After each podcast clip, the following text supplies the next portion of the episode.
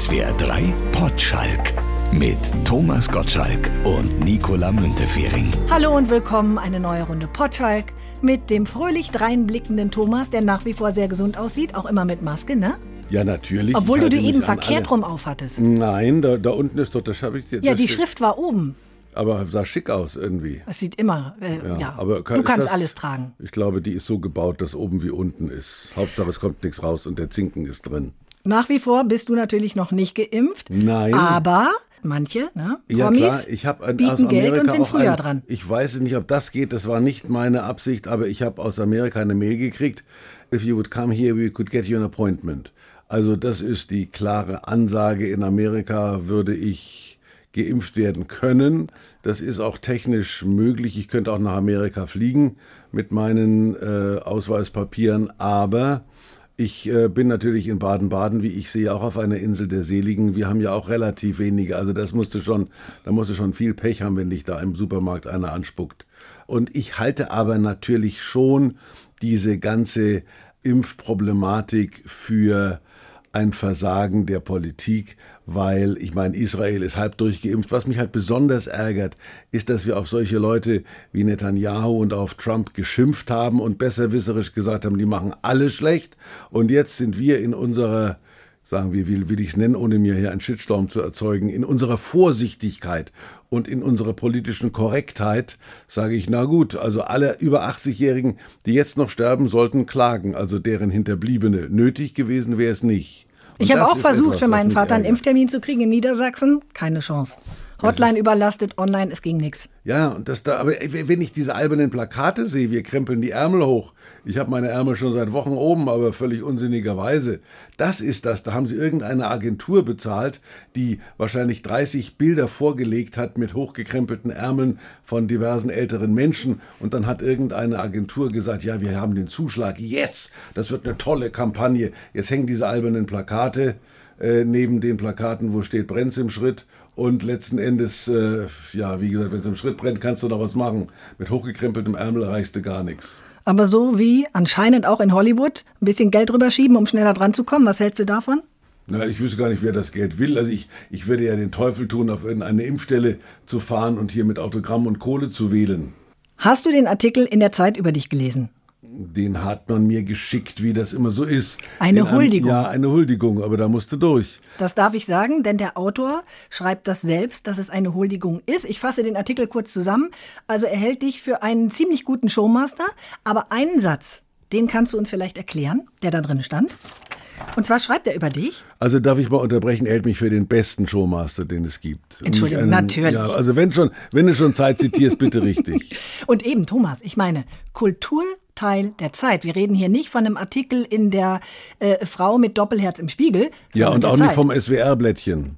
Nein, Und auch nicht von der Apothekenrundschau. nein, Mhm. von der Zeit. Von der Zeit. Und da schreibt der Autor über dich. Seit 40 Jahren arbeitet er nun schon an der Abschaffung des Sinns in der Unterhaltung. Das hat er schön erkannt. Also ich habe viele Lobhudeleien über mich gelesen, die mir eher peinlich waren, weil ich gemerkt habe, dass der Verfasser ein Dummbatz war. Das ist in diesem Falle nicht gegeben. Und die Zeit ist auch nicht dazu da, älteren oder alternden Showmastern irgendwelche äh, Rosenblätter zu streuen. Ich kenne den Menschen nicht. Das ist weder jemand, dem ich für seine Oma ein Buch gewidmet habe, noch ist es irgendjemand, der in Berlin in meiner Wohnung lebt und sich die Miete runterhandeln will. Also ich kenne den Menschen überhaupt nicht und ich habe diesen Artikel geschickt gekriegt, wie das oft so ist, von jemandem, der ihn gelesen hat und habe ihn dann natürlich gelesen und lese sowas sehr zögerlich. Im Moment tut es mir ausgesprochen gut, muss ich sagen, weil er zwei Dinge bemerkt hat. Erstens, dass ich die Leichtigkeit, die ich zwischendurch verloren hatte und die ich als mein Markenzeichen betrachte, wieder zurück ist. Das spüre ich auch so. Und das Zweite, worauf du anspielst, ist, dass ich die Anarchie immer vertreten habe. Wenn sie irgendwo einen Platz hat, dann in der Unterhaltung. Und er schreibt ja, dass mir Joko in der Sendung gesagt hat, Thomas, das macht keinen Sinn. Ich wünschte, ich hätte damals gesagt, Joko, wenn das, was wir beide machen, anfängt Sinn zu haben, dann machen wir was falsch. Denn wir sind in der Unterhaltung unterwegs. Und warum muss Unterhaltung Sinn machen? Es macht die Politik ja derzeit schon keinen Sinn. Also die Impfpolitik ganz bestimmt nicht, da haben wir gerade drüber gesprochen. Aber der Unsinn, das ist ja das Gegenteil von Sinn, ist für mich das, was unterhaltend ist. Otto hat sein Leben lang Unsinn verzapft. Dass er also nie mit seiner Orgel gegen eine andere Orgel gestoßen ist, ist ein Unsinn. Trotzdem finde ich es lustig, dass er sich da irgendeine Plakette hingemacht hat, weil er, weil er irgendwo sich an die Verkehrsregeln hält mit seiner Orgel. Das ist komisch, das ist absurd und die Monty Pythons haben auch nur Unsinn verzapft. Silly Walk ist eine dämliche Art, sich fortzubewegen. Trotzdem fand ich das hilarious, wie wir Amerikaner sagen. Und es gibt zu wenig Unsinn und heute ist diese Ernsthaftigkeit, um die sich auch Unterhalter bemühen, finde ich fehlgeleitet. Und es hat früher mal eine Unterscheidung gegeben zwischen Blödsinn und zwischen Satire und die gibt es nicht mehr. Ich erinnere mich, dass das Programm der Lach- und Schießgesellschaft an Silvester ausgestrahlt wurde als Unterhaltungsprogramm, weil die Leute sich auf einem höheren Niveau unterhalten haben. Heute gibt es entweder Chris Klein oder Chris Tall heißt er, nicht Chris Klein, Chris Tall. Jedes Kristall. Mal, Chris, Chris, Kristall heißt er, ich denke, ich lese immer noch als Kristall. Kristall, der immer, wenn er Schwanz sagt, glaubt, lustig zu sein. Es ist das Florett verloren gegangen im, im Unsinn. Und ich bin ja nie ein Florettkämpfer gewesen. Das bedeutet, ich wollte ja nie satirisch sein. Ich war nie doppelbödig, sondern für mich war Unterhaltung Unterhaltung und eine Knackwurst war eine Knackwurst. Die kannst du nicht zum, zum, zum Filetsteak hochmoderieren. Es bleibt eine Knackwurst und es gibt Zeiten, wo Knackwürste funktionieren. Und ich habe immer Wienerle serviert. Ich habe nie die große Küche äh, versucht und hätte sie auch nicht geschafft, aber das ist etwas, was zusehends, finde ich, in Vergessenheit geriet und wenn ein Autor der Zeit, um nach einem längeren Bogen wieder zum Thema zurückzukommen, das erkannt hat, dann finde ich das toll. Und wenn ein Intellektueller sowas erkennt, finde ich es umso toller, weil eigentlich es im Grunde von dem Feuilleton mit einer gewissen ja Missachtung bestraft wird, wenn man unter einem Niveau unterwegs ist, das die gegeben haben. Ich habe immer gesagt, ich will nie unter der Stange durch, aber ich will, dass die Stange so niedrig liegt wie, wie nötig. Jetzt sitzen wir ja schon fast hier in einer kleinen Philosophenecke, ne? Immer ist, sobald ich irgendwo sitze, entsteht eine Philosophenecke. Kann ich vielleicht auch die Sinnlosigkeit einer Unterhaltungsshow gerade den Sinn ausmachen? Das hast du schön gesagt, aber natürlich ist das so der Sinn ist woanders zu suchen. Also Philosophen suchen Sinn. Ich habe kürzlich im Clubhaus an einer englischsprachigen sokratischen äh, Runde, Gesprächsrunde teilgenommen, was schwierig ist für einen Deutschen, weil in Englisch zu philosophieren nicht einfach ist. Aber das war für mich insofern angenehm, als ich da erstens nicht sofort erkannt wurde, obwohl die Deutsche schon, die eine Deutsche gesagt hat, der Gottschalk ist da, hol ihn mal aufs Podium und die andere gesagt hat, lass ihn in Ruhe, wenn er zuhören will, soll er zuhören. Und das ist für mich eine andere Ebene. Die Philosophie ist ja eine theoretische Diskussion. Philosophie ist immer theoretisch. Angewandte Philosophie gibt es nicht. Es gibt angewandte Psychologie. Aber angewandte, und das war auch ganz interessant, in diesem Podium, um das nicht zu vergessen, wo philosophiert wurde, hat sich plötzlich eine Psychiaterin gemeldet, die gesagt haben, ich habe nur mit Menschen in der Krise zu tun und in der Krise helfen zu können, ist der Sinn einer Handreichung. Ich bin der Meinung, dass du mit Unterhaltung Menschen in der Krise deswegen erreichst, weil du sie zum Lachen bringst und damit aus der Krise holst. Aber du, du nimmst ihnen die Krise nicht, du erklärst ihnen die Krise nicht und du tust nichts, um die Krise zu zerstreuen. Du zerstreust Menschen in der Krise. Aber man kann dann doch eben Philosophie doch anwenden, wenn du eine gewisse Einsicht hast, eine gewisse Lebensphilosophie und die versuchst umzusetzen, wendest du sie an. Ja, aber das ist zum Beispiel, sagen wir mal so, Aristoteles spricht vom Zoonpolitikon, vom Gemeinschaftswesen, das der Gutenberg damals falsch interpretiert hat. Der hat das Zoonpolitikon auch bemüht. Der Mensch ist ein Gemeinschaftswesen. Das bedeutet, dass der Mensch alleine wenig ausrichtet, sondern immer nur in der Wirkung auf andere. Und wenn es deine Gabe ist, andere zu erheitern, aber sie nicht fortzubilden, weil du dazu zu dumm zum Erheitern aber geeignet bist, dann ist es deine Aufgabe als Philosoph, die Heiterkeit zu verbreiten und selber nach der Weisheit zu suchen, die du aber nicht gefunden hast. So kann man rumphilosophieren, aber ich bin der Meinung, sobald du einen normalen Menschen verlierst bei diesem philosophischen Geschwafel, dann bist du schon auf und davon und erreichst nichts mehr, weil dann schaffst du nämlich diesen Elfenbeinturm, in dem sich das Feuilleton trifft, mit rauchenden Köpfen und die dann quasi untereinander die Welt verbessern, ohne die mitzunehmen, um die es wirklich geht. Du hast eben gesagt, dass der Autor gut erkannt hat, dass du deine Leichtigkeit wiedergefunden hast. Wann hattest du die denn mal verloren? Die verlierst du in dem Moment, wo du anfängst nachzudenken und auf andere Leute zu hören. Es gab Menschen, die mir irgendwann gesagt haben, ist denn jetzt nicht gut? Müsstest du denn nicht jetzt vom Acker machen? Und ich habe mir gerade gedacht, vor als ich im Auto saß, das ist ja ein Problem, das viele haben, von denen nichts mehr erwartet wird. ACDC beispielsweise. Nach dem Tod von Bon Scott haben die Leute gesagt, na gut, das war's jetzt. Und als die ihr letztes Album rausgebracht hatten, vor, vor vielen Jahren hat man gesagt, na gut, that's it. Und jetzt haben die ein neues Album rausgebracht. Da haben die Kritiker die Stirn gerunzt und sagen, muss man denn noch in diesem Alter mit kurzen Hosen auf der Bühne rumkriechen? Muss denn ein Paul McCartney, der seine Beatles Ehre ja nun nicht mehr verteidigen muss, muss der noch ein neues Album rausbringen. Ich habe mit Sting darüber gesprochen, dem man auch dauernd sagt, forget about it, mach doch einfach Schluss. Und wenn du anfängst mit einer gewissen Gedankenschwere, dich selber zu fragen, sollte ich nicht lieber Schluss machen, dann wirst du plötzlich gedankenschwer und dann nimmst du die Ketten, die man dir anerlegt, auch, auch wahr. Und Aber jetzt, wie kam es, dass du da zurückgefunden hast? War das ein bewusster Entschluss oder kam das so? Nein, ich habe einfach aufgehört, darüber nachzudenken. Ich habe die, die mir gesagt haben, mach Schluss, gesagt, mach doch selber Schluss. Und ich habe das Gefühl gehabt, ich kann es noch, ich spüre es noch, aber nur in gewissen Bereichen. Ich würde heute nicht mehr im Hip-Hop-Bereich unterwegs sein. Ich kann mich nicht als coolen Dude bezeichnen, der ich nicht bin. Aber ich bin ein cooler Alter und das muss es geben. Aber glaubst du oder vertraust du darauf, dass, wenn irgendwann der Zeitpunkt mal da ist, zu sagen, ich höre lieber auf, dass man das spürt? Oder dass man auch verpassen kann. Und wenn man es nicht spielt, kriegt man es gesagt. Mit Aber 30, du hörst ja nicht darauf, was andere sagen. Das Problem ist, dass man mir schon mit 40 gesagt hat, ich habe es hinter mich, hinter mir. Die haben ja schon gesagt, Gottschalk, mach dich doch vom, mach dich doch vom Acker in der TZ in den 70er Jahren, hat einer geschrieben, solche Leute wie Gottschalk haben sich längst überlebt. Es gibt eine neue Unterhaltergeneration. Da war als Beispiel Christoph Däumling, den habe ich neulich in der Münchner Abendschau gesehen. Eigentlich hätte ich, wenn ich auf den gehört hätte, mich vom Acker machen müssen, um Christoph Däumling den Platz macht, äh, frei zu machen, der ihn aber nie eingenommen hätte. Du stehst noch auf dem Acker, auch auf dem Podcast Acker? Der Ackergaul, ja. Jetzt haben wir Abonnentenpost. Ach was. Wir sind immer erreichbar, ne? Mhm. Wie geht die Adresse nochmal, Thomas? Ich, Deutschland. potschalk.swr3.de. So geht's auch.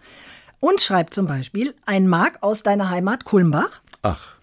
Hallo Nicola, hallo Thomas. Ich bin 28 Jahre alt. Ich komme aus Kulmbach und sehe auf BR Alpha gerade eine alte Sendung von und mit Tommy, die heißt Die Freizeitprobleme von Jugendlichen in der Provinz wo er auf die wenigen Ausgehmöglichkeiten in Kulmbach 1979 eingeht. Das sollte man heutzutage, also außerhalb der Pandemie, mal versuchen. Da findet sich gar nichts mehr. Keine einzige Disco, kein gemütliches Lokal für ein Date. Wir bräuchten mal wieder mehr Raum für Musik und Kultur für junge Leute hier. Thomas, du mit deinen Möglichkeiten. Wie viele Clubs und Proberäume kannst du denn deiner Heimatstadt versprechen? Ich mit meinen Möglichkeiten, ich habe null Möglichkeiten. Wenn ich, wenn ich in Kulmbach den Oberbürgermeister anrufe, dann sagt er, ich glaube, mein Großvater war in einer Klasse mit dir, der kennt dich noch. Äh, ich bin, ich weiß gar nicht, wie der Mann heißt. Und wenn ich sage, wir müssen was für junge Leute tun, sagt er, was hast denn du mit jungen Leuten zu tun? Sag ich, der Marc hat mir geschrieben, der heißt wahrscheinlich jetzt Euro. Aber grundsätzlich ist es, ist es eben so, jedes hat seine Zeit. Ich hatte meine Zeit und in Kulmbach, ich habe ja auch nicht die Kulmbacher Unterhaltungsszene retten wollen, sondern ich war 29 damals und habe gesagt, ey, jetzt mache ich mir in Kulmbach ein bisschen wichtig. Ich habe irgendeinem Redakteur, wenn ich das schon höre, das ging mir am Arsch vorbei. Die Freizeitprobleme Aber von Jugendlichen in der Provinz. Das sind so Sachen, die du bei Unterhaltungsredakteuren damals auch angebracht hast. Wenn ich gesagt hätte, ich guck mal im Kulmbacher Schwimmbad, wie die Bikinis äh, größer oder kleiner geworden sind, hätte der Redakteur verzweifelt in die Ecke geweint. Aber zu sagen, ich werde sozialpolitisch tätig, das war damals noch Aufgabe. Aber du könntest doch einen Thomas Gottschalk Club eröffnen. Ja, wir waren da, wer wären da drin? Der Marc vielleicht? Dein Bruder würde kommen. Ja, freilich. Deine Schwester würde kommen. Ja, komm. Und was gibt's dann da? Apple Teenies. Ja, zum Beispiel. Jahr 95. Wie hieß denn die Disco, in die du früher gegangen bist? Ich hab, bin nicht da gegangen, sondern ich habe da aufgelegt. Also erst gab's das Ebel. Ebel. Das Ebel. Das, das hieß Apple Das war damals gerade zu Zeiten von, von Beatles, Apple, aber das war mir ging ein nice Apple. Nein, ganz früher gab's die Schwatten. Also das war noch, da war noch das Fränkische, das war eine kleine Klitsche in der irgendwo in irgendeiner Gasse. Der Marc wird sich erinnern, wo es da hinten zum Schwimmbad geht, wo auch der Sandlerwirt war. Da war also so eine kleine Straße, da gab es eine kleine Diskothek und dann gab es unterhalb der Plassenburg das Old Castle. Und da habe ich in der Teenager-Party Sonntagnachmittag Platten aufgelegt. Old Castle. Siehst du, die erste Disco, in der ich war, die hieß das This Jofel. Jofel. Na Das bitte. Jofel in ja, Münster. Und da und dann waren, dann sind alle dahin gepilgert, alle 15-Jährigen. Und ich habe da oben Platten aufgelegt mit meiner mit meiner Jacke aus der, von der Carnaby Street, die alle lächerlich fanden, außer mir. Ja, und das war war toll. Also das war viel gab's auch nicht, aber dieses, Immerhin. Ja. Momentan gibt's gar nichts, aber die Namen finde ich immer cool. Old Castle, Ebel, Und dann gab's Jofel. noch das Butterfly und dann gab's noch das Top Den. Aber Top Den war, glaube ich, in Kronach. Top Den, Das ja. Top Den. Mir ging ein nice Top Den. Ich bin immer in die Buggy gegangen. Ja, das war die. Backwandisco. Ja, siehst du. Eintritt ab 18. Ja. Und da wollte man natürlich schon früher rein. Und dann hieß es, hieß es immer so in der Schlange sich angeregt unterhalten, damit man bloß nicht auffällt und nicht angesprochen wird vom Türsteher, ob man seinen Ausweis dabei Das, hat. die Türsteher hat man erst später Oh. erfunden. Also Türsteher gab es zu meiner Zeit nicht. Da waren die Diskotheken froh, wenn die Leute gekommen sind. Und da gab es ja auch noch den, den Pfarrnachmittag. Da wurden ja dann irgendwo im Pfarrheim wurden dann so Diskothek aufgestellt und haben dann hat man dann bei die Fenster mit so rotem Krepppapier irgendwie abgehängt. Da wurde da auch getanzt. Bei dir gab's keinen Türsteher. Nee. Nie? Nein, nie. Das war die Generation nach uns, hat den Türsteher erfunden. Die Diskotheken waren ja, wie gesagt, und wenn es voll war, dann war es voll.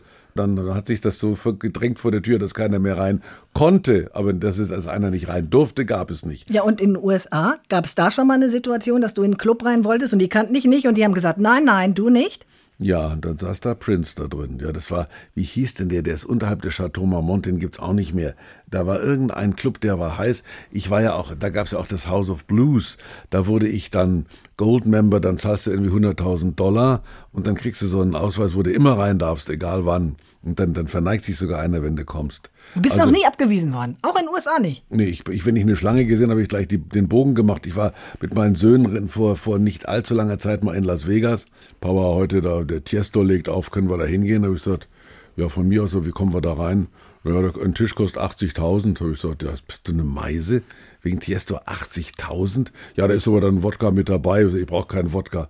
Da rennen dann so Idioten rum mit so beleuchteten Eimern. Da guckt eine Flasche Wodka raus und da kostet ein Tisch 80.000. Da kannst du dann fünf ist ja Leute mitnehmen. Ist absurd. Aber so geht das. Grotesk. Es ist, es ist peinlich. Und in Deutschland, wenn dir da jetzt passieren würde, dass jemand zu dir sagt, ich kenne Sie nicht, ich lasse Sie nicht rein, was machst du dann? Diese Karte spielen, ja, aber hallo, Sie werden Hallo. doch wissen, wer ich bin. Sie werden doch, fragen Sie mal Ihre Großmutter. Eben, oder dich umdrehen und der einen Döner essen gehen. schon.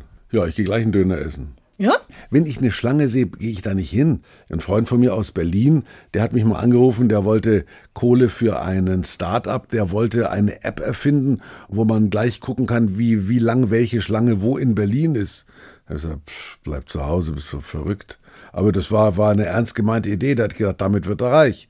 Wenn er eine App schafft und dann guckst du, wenn du ausgehst, Abend um 23.30 Uhr, wenn der junge Mensch halt ausgeht, wo sind die Schlangen? Okay, da stelle ich mich an. Naja, andererseits kann man in der Schlange natürlich auch immer wieder Leute kennenlernen. Ich nicht. In der Schlange wäre ich nass und wenn ich nass sehe, sehe ich scheiße aus.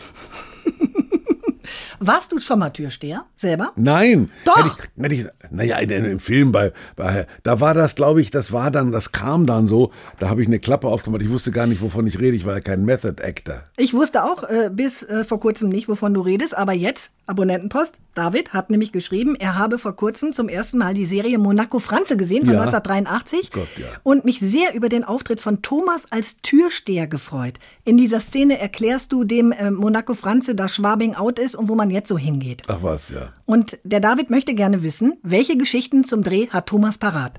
Naja, es war damals ja so, da, also 83 war ich ja schon auch raus aus der Nummer. 83, da gab es vielleicht dann schon Türsteher. Aber ich bin mit 33 nicht mehr in irgendwelche Clubs gegangen. So, aber der Helmut Dietl war natürlich der heiße Scheiß damals. Und als der mich gefragt hat, würdest du bei Monaco Franze mitmachen, habe ich ja gesagt. War völlig egal. Das war dann relativ ein kleiner Auftritt, eine kleine Rolle. War eine Aber- Kultserie. Eine Kultserie, also ich bin in einer Kultserie, ja klar. Und ich habe aber na, natürlich, habe heute der Karina bin ich hinterhergelaufen mit einem anderen Kultfilm. Die hat sich darüber aufgeregt, zu Recht, wie, wie zerschnitten die arme Priscilla Presley jetzt aussieht, die Frau von Elvis. Nein, die, die meint bestimmt Demi nein, Moore. Nein, nein, nein, nein, nein. Ich, es ging damit los. Shia LaBeouf macht ja immer irgendwie neuen Schlagzeilen durch irgendwelche eigenartigen, der in Transformers, das ist so ein mhm. junger amerikanischer Star. Und ich habe einen Film in Amerika gemacht, da hat der mein Sohn gespielt. Da war der, glaube ich, fünf. Ein süßes Kerlchen. Und mein anderer Sohn war Ben Foster. Der ist auch ein, ein, inzwischen ein erfolgreicher amerikanischer Schauspieler.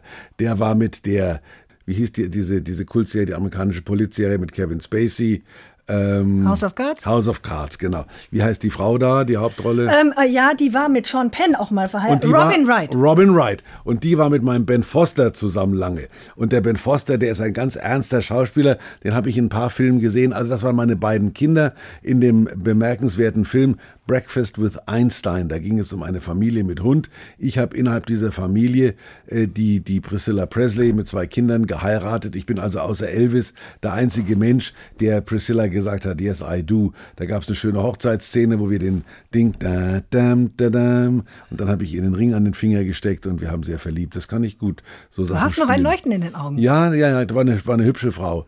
Und die ist offensichtlich jetzt zusammen operiert. Hast du Demi Moore gesehen, diese Woche? Nee. Vor kurzem auf der Fashion Week ist sie gelaufen und die hat wohl auch wieder mal was machen lassen. Das sieht grotesk verrückt, aus. Verrückt, verrückt, ja. Also vom Beauty Doc zerschnibbelt hoch eine Trilliarde. Ja. Sie selber sagt, anscheinend stimmt alles nicht, aber ich weiß, also das sind Dinge, vor denen ich auch Angst hätte, da an mir rumsägen zu lassen mit der Hoffnung. Ja, wie stehst du dazu? Vom, vom Chirurgen gegen das Alter anschneiden lassen? Es geht ja nicht, es wird ja nichts. Ich meine, du hast kein, in Hollywood gewohnt, da ist es total Ja, ich habe ja noch keinen gesehen, der besser ausgesehen hat hinterher.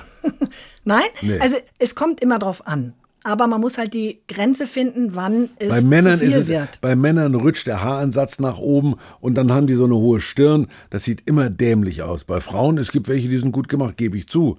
Aber wenn die fangen mit 14 an. Ja gut, bei Haaren, ne, da hast du gut lachen, über die reden wir jetzt mal nicht. Aber wenn ein Schönheitschirurg zu dir hinkommen würde und sagen würde, Thomas, guck mal, so könntest du aussehen. 20 Jahre jünger. Ja, da wenn ich das und das machen dürfte, ja, würdest du es machen? Ich, könnte ich, aber werte ich nicht. Das, der, der, Chirurg würde nicht sagen, ich komm, du siehst gut aus, ich komm zu mir, ich sorge dafür, dass du scheiße aussiehst. Aber ich würde sagen, lass mal, lass mal. Das bringt doch nichts, jünger auszusehen. Also ich fühle mich jung, ich sitze hier und habe einen eigenen Podcast. Du hast Gott. alles erreicht im ich Leben. Ich habe alles erreicht, was es geht. Und äh, Marc, der ist 28 und sieht, sieht alte Sachen Stimmt. von mir. Da waren wir stehen geblieben. Wir sind kurz in die Schönheitschirurgie-Ecke abgerutscht, aber eigentlich wollte der wissen, ob es eine Geschichte zum Dreh von Monaco Franze ja, gibt. Ja, so. Und dann hat Helmut Dietl mich gefragt, ob ich es mache. Habe ich gesagt, ja und habe es gemacht. Mehr, mehr Geschichten gibt's da nicht. Und Helmut Dietl war von meinen schauspielerischen Fähigkeiten so angetan, dass er nachher einen Film mit mir gemacht hat, der ein Flop wurde, Late Night. Tja. Wobei die Filmidee von mir war und er sie dann versaut hat. Also ich habe selbst vor Helmut Dietl nur einen gewissen Respekt, ein großartiger Regisseur war, aber meine Geschichte versaut hat. Late Night. Wir müssen uns kurz in die Nachrufecke setzen.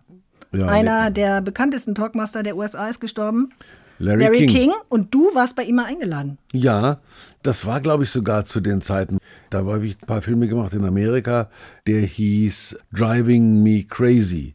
Ich habe zwei Filme gemacht und unter anderem hat dann die Filmfirma geschafft, dass Larry King mich eingeladen hat. Da bin ich nach Washington sogar geflogen, weil der da gesendet hat. Dann bin ich in dieses Studio und dann habe ich, das war mir alles peinlich, weil ich dachte, der arme Kerl kennt mich nicht. Aber der war entspannt. Der erste Satz, den er gesagt hat, a German and a Jew, that should be funny. Auf jeden Fall also ein Deutscher und ein Jude, das wird lustig, hat er gesagt. Und es wurde lustig. Aber es wurde für mich auch ein bisschen peinlich, habe ich gedacht, weil das war live. Dann hat er gesagt, the lines are open for Thomas Gottschalk. If you want a call, da hat er so ein Call-In gemacht, dachte ich, das wird zum ersten Mal in der Geschichte von Larry King sein, dass kein Mensch anruft. Wer soll mich anrufen? Ach so, deine Sorge war, dass niemand anruft? Wer, wer soll mich in Amerika anrufen, in einer amerikanischen Talkshow? Wenn ich in Japan sitze, ist die Wahrscheinlichkeit, dass ein Japaner anruft. Ja, vielleicht die Isabel, die ausgewandert ist in die USA. Und, und genau das war der Fall. Die Telefone haben geglüht, es haben aber Amerikaner angerufen und keine Deutschen. Thomas, I was stationed in, in, in Rammstein and I loved your show. You've been the only guy. Und dann haben die mich dann also quasi für ihr Deutsch verantwortlich gemacht, dass sie gelernt haben mit mir, weil ich im Radio unterwegs war und im Fernsehen unterwegs war und haben gesagt, dass ich, das hat mich sehr, hat mich sehr gefreut, hat auch Larry King gefreut, ich wäre im deutschen Fernsehen der einzige Lichtblick für Amerikaner gewesen, weil sie da entweder Menschen getroffen haben, die sie kannten oder eine Musik gehört haben, die sie gut fanden oder einen entspannten Typen gefunden haben, den sie sonst im deutschen Fernsehen vermisst haben. Es war ja auch so, dass mich bei Wetten das Amerikaner gefragt haben, Thomas, between you, you and me, are you really German? Die haben einfach mir nicht zugetraut, dass ich Deutscher bin. Die haben gedacht, ich bin Holländer, aber so entspannt kann kein Deutscher sein. Also da gab es dieses Missverständnis. Und ich habe ja auch einen Film gemacht mit Cheech von Cheech and Marin und der hat eine schöne Definition des Deutschen gehabt. Also Cheech and Chong, das ist für alle Kiffer, ist das, sind das Heilige. Die haben so Filme aus East L.A. gemacht. Äh, wie der andere hieß, weiß ich nicht. Also Cheech Marin war auf jeden Fall mit der, dem ich gearbeitet habe.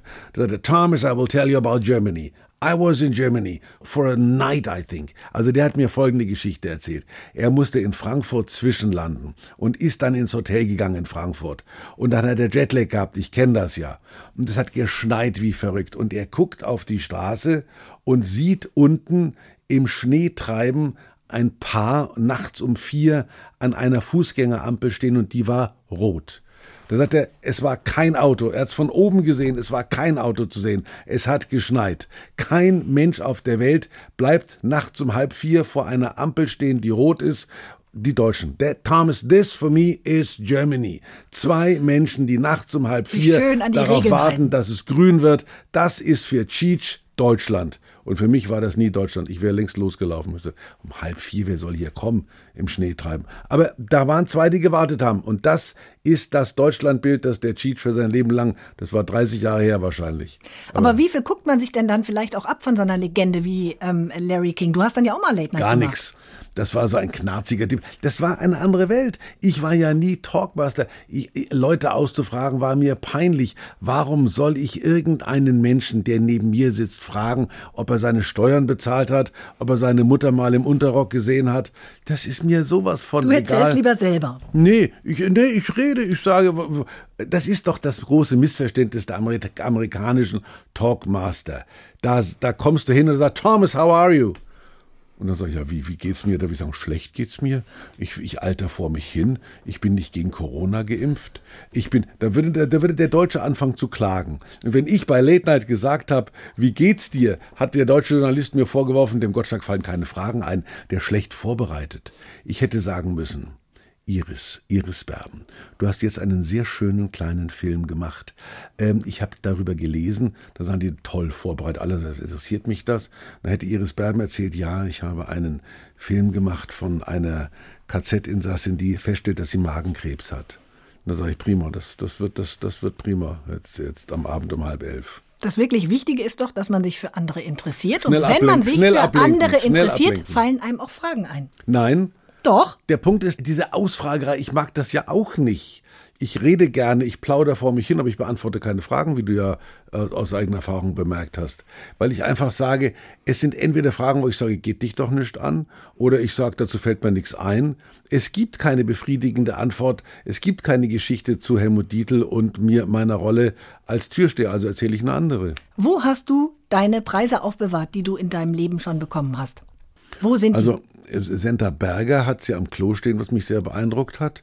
Irgendwo habe ich mal bei irgendjemandem gesehen, wie er seine Preise so die Treppe raufgestellt hat. Und ich habe witzigerweise, ich habe so ein Bravo-Otto, habe ich gedacht, das interessiert doch keine Sau mehr, dass ich ein Bravo hat. Äh, ich habe sogar einen Platin-Otto, den hat, glaube ich, nur der Michael Jackson und, und Paul McCartney. Ich habe den auch, habe ich irgendwo verräumt gehabt. Und jetzt habe ich eine, ein Special gesehen, also eine Dokumentation über Brian Jones von den Rolling Stones. Und da siehst du in einer Szene, wie die Rolling Stones irgendwo auf dem Flug Flughafen stehen und diesen geschissenen Bravo-Otto siegreich in die Luft recken. Habe ich meinen wieder rausgesucht, wieder hingestellt. Habe gesagt, wenn es für die Stones gut genug ist, dann ist er für mich auch gut genug. Siehst du? Und schon hat er doch wieder auf eine Frage ich habe sogar geantwortet. So einen Hammer, ich habe sogar so einen Hammerschlumpf, Pop Rocky. Ja, wo sind die? Weißt du, wo die sind? Ja, der Hammerschlumpf, der hat deswegen nachgelassen. Der Hammerschlumpf, der trägt irgend so einen Hammer aber das ist so eine Art Hartgummifigur, die ist zwar gold gestrichen und irgendwo stand er mal an einer heißen Stelle in Kalifornien, dann ist dem so der Hammer runtergesunken. Jetzt habe ich diesen Hammerschlumpf mit diesem lächerlich gebogenen Hammer. Aber du hast ihn noch. Ich, ich komme nämlich drauf, weil ich ein Interview gesehen habe von James Corden mit dem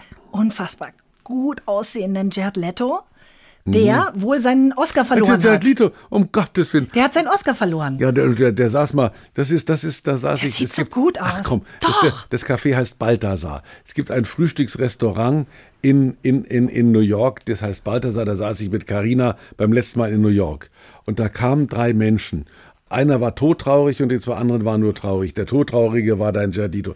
Der sieht überhaupt nicht gut aus. Der Doch, ich, diese Jesus-Optik, das sieht toll ja, aus. Der, da hast du ach Gottchen, geben wir ihm was, trösten wir ihn. Also er war relativ ernst, auch während dieses Interviews, er da war hast nicht du recht. relativ ernst. Er, er war kurz vor dem Weinen, hat in einem Kräutertee gerührt, den er, glaube ich, nicht angerührt hat. Und da habe ich gesagt, kennt, kennt man den?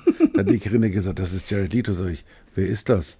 Da hast du gedacht, Ja? das Leiden Jesu, aber eben nicht am Ostersonntag, sondern am Karfreitag. Mein Gott, mein Gott, warum hast du mich verlassen? Auf jeden Fall sieht der Ja, unfassbar träum- gut träum- aus. dream on, dream on. Und der hat seinen Oscar verloren. Der weiß nicht, wo er Kein ist, ist Wunder. beim Umzug Kein verloren Wunder, den hat er gegangen. wahrscheinlich da im Restaurant unter dem Tisch stehen lassen vor lauter Verzweiflung.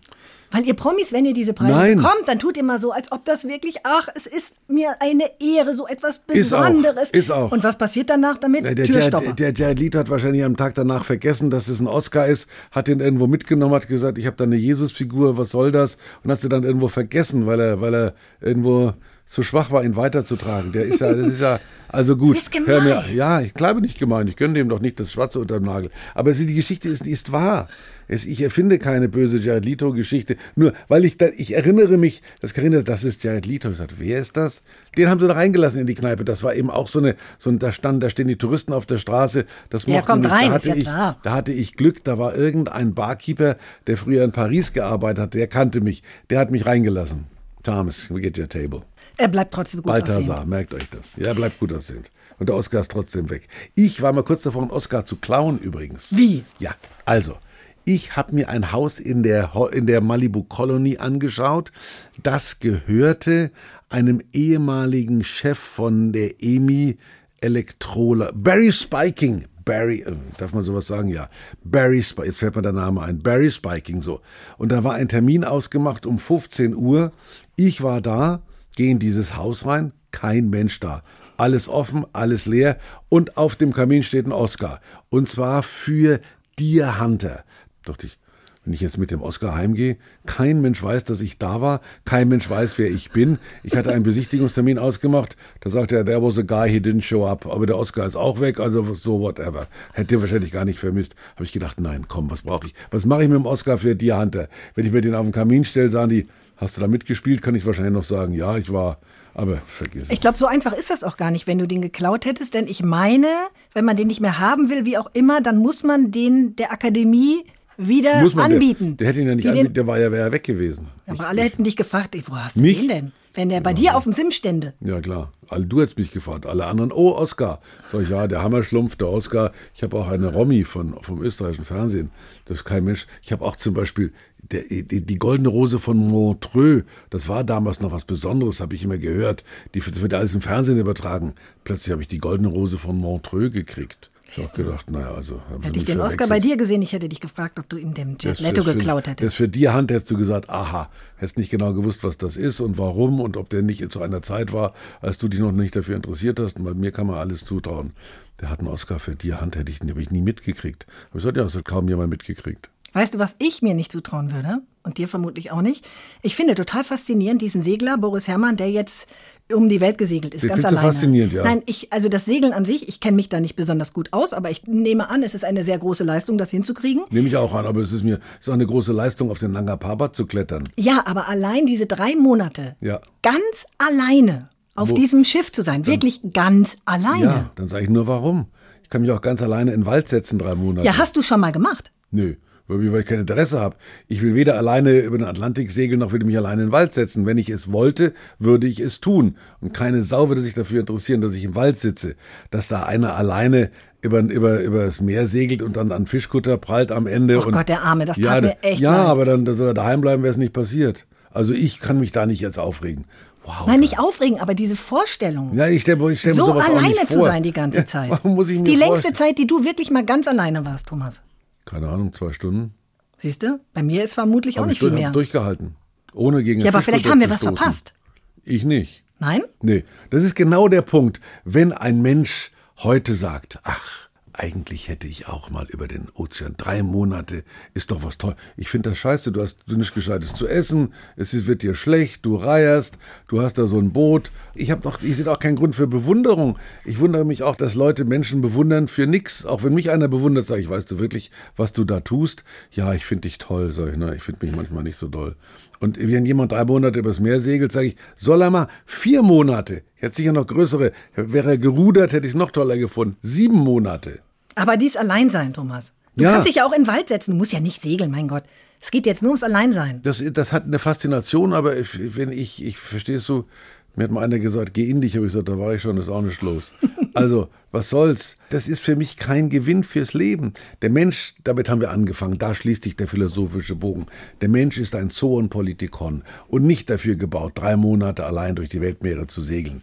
Dann hätte uns der liebe Gott Flossen gegeben, dann wäre schneller gegangen. Aber genau kann man es erst wissen, wenn man es ausprobiert hat. Ja, jetzt war ich drei Monate alleine, gebraucht hätte ich nicht. Schöne verschissene drei Monate. Wir bleiben zusammen, wir zwei Thomas, und erzählen uns Dinge aus unserem Leben. Jawohl. Und nach der Philosophenecke, der Botox-Ecke, der Preisecke, der Türsteherecke kommen wir zum Schluss noch in die Schulecke. Noch einmal kurz. Ach ja? Denn ich möchte dir erzählen, was ich in den letzten zwei Wochen Neues beim Homeschooling gelernt habe. Oh Gott. Erdkunde, fünfte Klasse. Wie würdest du Ebbe beschreiben? Die Definition Ebbe? von Ebbe. Du darfst ja in einer Beschreibung also das Wort Ebbe nicht benutzen.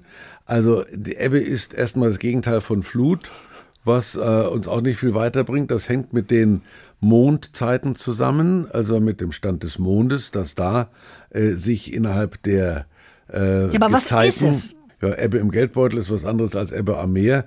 Ebbe ist eine sozusagen ein Ausbleiben von äh, Wasser oder Kohle. Das ist gar nicht so schlecht. Also ich hätte vorher immer gesagt, ja, Ebbe ist, wenns Wasser weg ist. Ja. Aber Ebbe ist die Zeit zwischen Hochwasser und Niedrigwasser. Das heißt, in dem Moment, wo das Wasser noch hoch ist, aber schon am Abfließen ist, ist das schon Ebbe. Es ebbt etwas ab.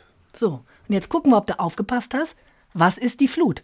Naja, gut. Also, da, Thomas, aufge- wenn Ebbe die, Flut. Zeit zwischen Hoch- Here und Niedrigwasser ist, was Here ist die Flut? flood, ein Lied von, von äh, Here Comes the Flood. Mein Gott, nicht Phil Collins.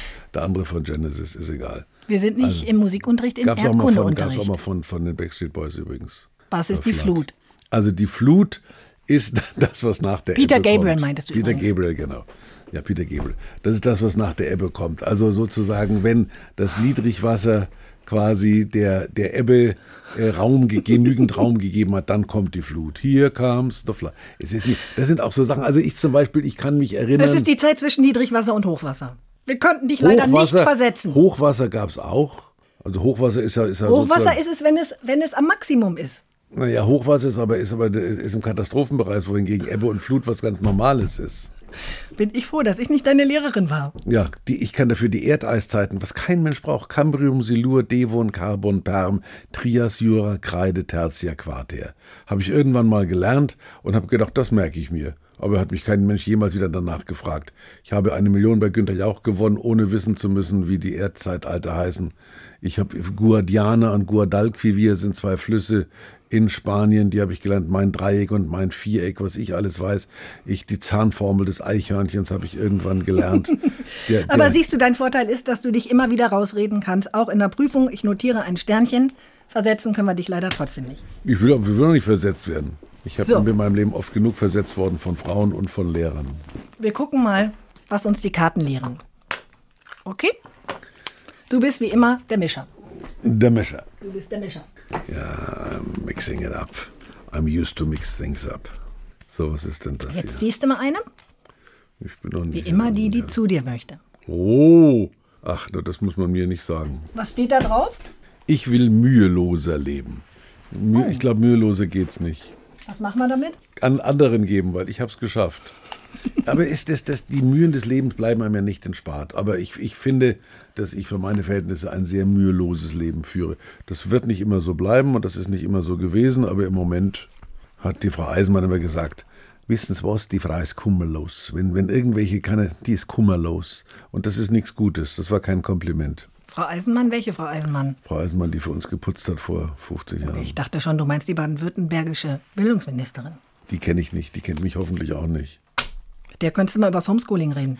Ach was, macht dir der Stress, das Homeschooling, Nee. ja? Ach, ja, es ist manchmal schon. Aber du weißt inzwischen, was Ebbe ist. Ich weiß jetzt, was Ebbe ist und was Flut ist. Und man lernt dann echt immer noch Dinge dazu, Na bitte. oder? Bei mir steht, ich will aus der Rolle fallen, damit ich aus der Falle rolle. Oh, da sind wir wieder bei der Philosophie, das hätten wir eher. Ich will aus der Rolle fallen, damit ich aus der Falle, Falle rolle. Das Sehr schön. legen wir als Karte in unsere Philosophie-Ecke und der Nächste, der sich hinsetzt. Ich habe gestern Karina mit folgender Philosophie genervt. Das, das ist aber tatsächlich. Ja, ja, sprach der alte Oberförster. Hugo war sein Name.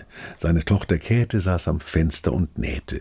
Plötzlich stach sie sich in den Finger. Hoch auf spritzte das Blut. Ja, ja, sprach der alte Oberförster. Hugo war sein Name. Kann man beliebig fortsetzen. Es kommt sehr gut an. Wir hören uns in zwei Wochen wieder, Herr Oberförster. SWR 3 Potschalk.